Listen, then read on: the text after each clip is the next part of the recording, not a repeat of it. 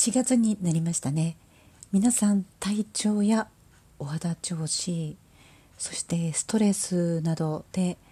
えー、ちょっと辛い思いなどされてないでしょうか、えー、私はですね3月は本当に忙しい日々を送っておりました。サロンもまん延防止が解除されたことで久しぶりのお客様も来てくださいましたし2月3月は周年のエステを駆け込みでしてくださった方もかなりあってありがたい悲鳴を上げておりました。そして一つ人間関係見える化シートを使った個別セッションのファシリテーターの、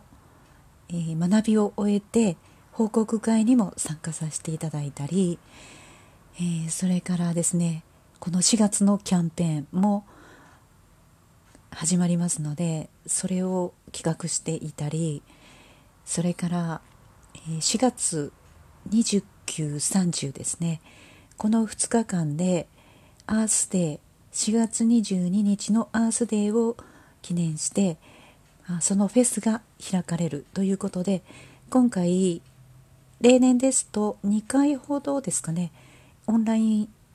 カフェそちらの方で待機して訪れる方を待ってお話をするというところには参加させていただいたんですが今年はついに講座をさせていただこうと思ってそれをまとめ上げてもう期限ギリギリでその開催される主催される e プロジェクトの方のサイトに送っておきました。とここまで来たという感じなんですけれども今日はまあそんな話もありますし、えー、少し、えー、当たり前が生む悩みというテーマでお話をしてみたいと思います。では始めてまいります。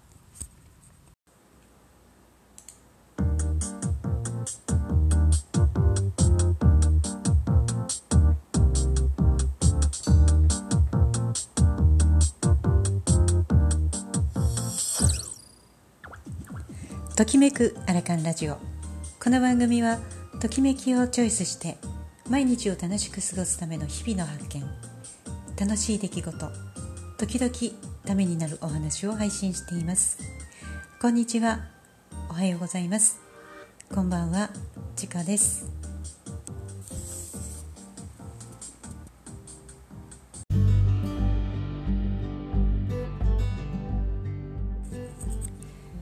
先ほどお伝えをしましたが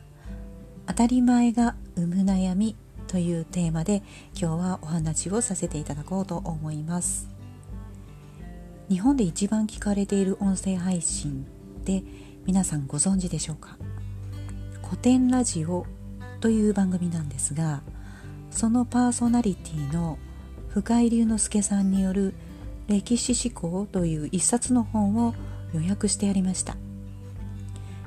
昨日ようやく手元に届いて読み始めたんですね。電子書籍なので手元にと言ってもデジタルなんですが歴史を面白おかしく紐解くラジオ。昨年この番組のプロデュースをされパーソナリティの一人としても参加されて見える樋口清則さんがコミュニティの音声配信ラボに来てくださいました。このコミュニティのマッツがお知り合いだということでそれが叶ったということなんですがその時もこの古典ラジオのヒットははっきり言ってどうしてかわからないというお話をされていて、えー、このヒットした理由樋口さんはじめ深井さんももう一人のパーソナリティヤンヤンさんにもわからないようです。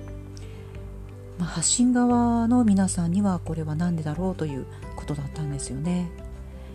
まあ、それを分析して多分こういう風かなとかこれかなとか推測するわけですが仕掛けて起こすブームもあればそうでないものもありますよね。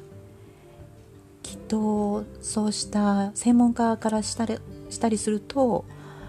まあ、いろんなこう理由が浮かんでくるのかなと思うんですけれども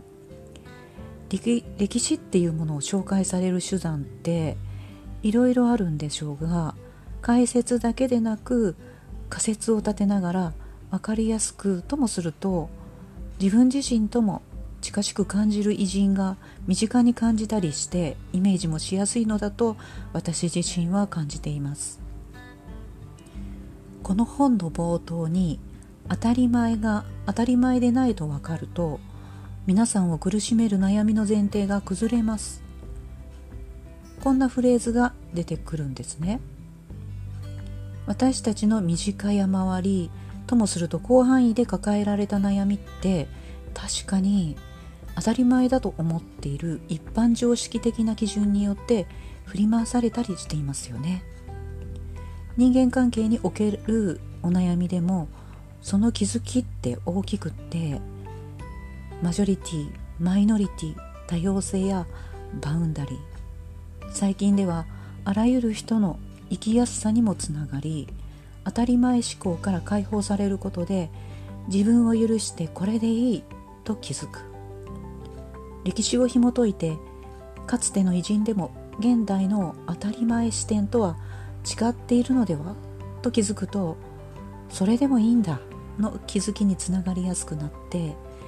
古典ラジオのリスナーにも響くものがあるのかなとか。当たり前これが正しい。まるでなきゃおかしい。その基準って何？思い込みによって悩む。どんな関係性でも実はそれによって問題が生じていますよね。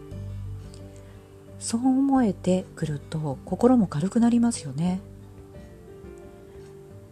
うんなんか少しこう思い方とかそれからよく考えてみるととかあるいはそういった第三者に話を聞いてもらうことで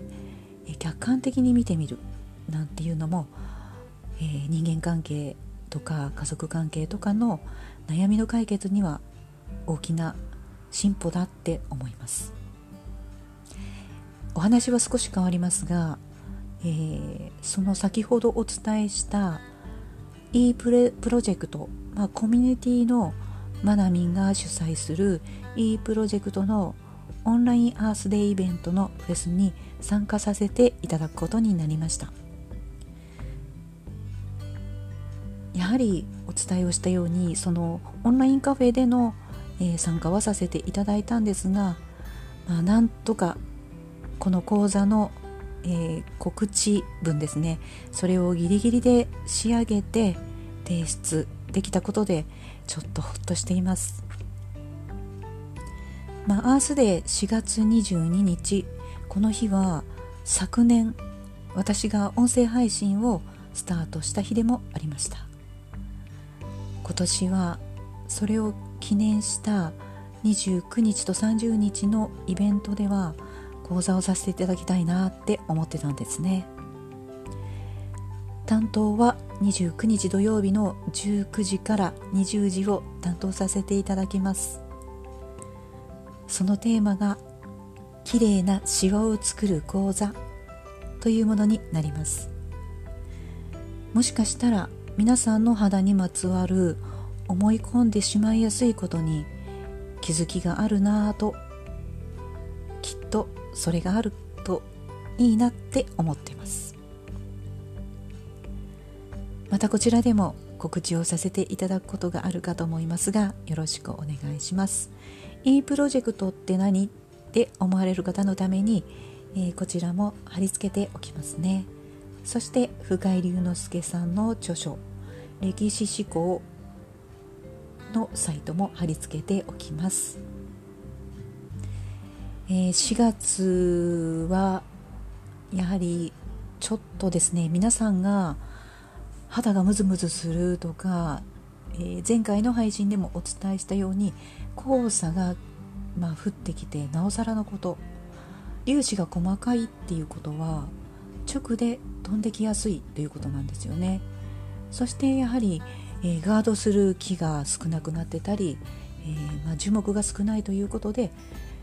こちらの皆さんのところにも、まあ、飛んできやすいというか舞ってきやすい。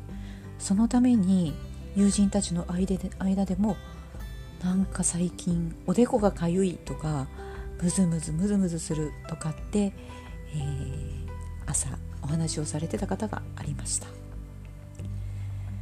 それに伴って、えー、4月もキャンペーンを立ち上げることにしました。そのキャンペーンは毛穴やたるみや張りそして透明感の回復のエステにさせていただきました。結構盛りだくさんの内容になっています、えー、こちらの方は、えー、まあ、超音波を使ってクレンジングをしっかりした後に光のエステだったりイオン導入だったりそれから微弱電流を使って、えー、リフトアップ筋肉運動みたいなものも盛り込んでみました。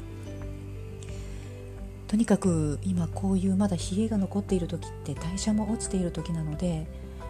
本当に暖かくする冷えを取り除いておくというか、えー、指先が冷たいなとか、えー、そういうことのないようにされておくとお肌にもこうしっかりと代謝が回ってきてそして捨てる力がつくために、えー、普段お使いの保湿剤とかが馴染みやすくなることで、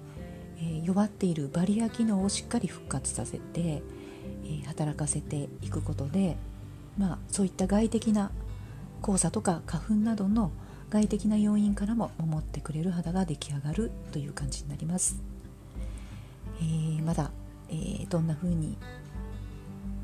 ご予約いただくか分かりませんけれども、イベントの準備もありつつ今月も皆さんに寄り添わせていただきたいと思っています。今日も聞いてくださりありがとうございました。では失礼します。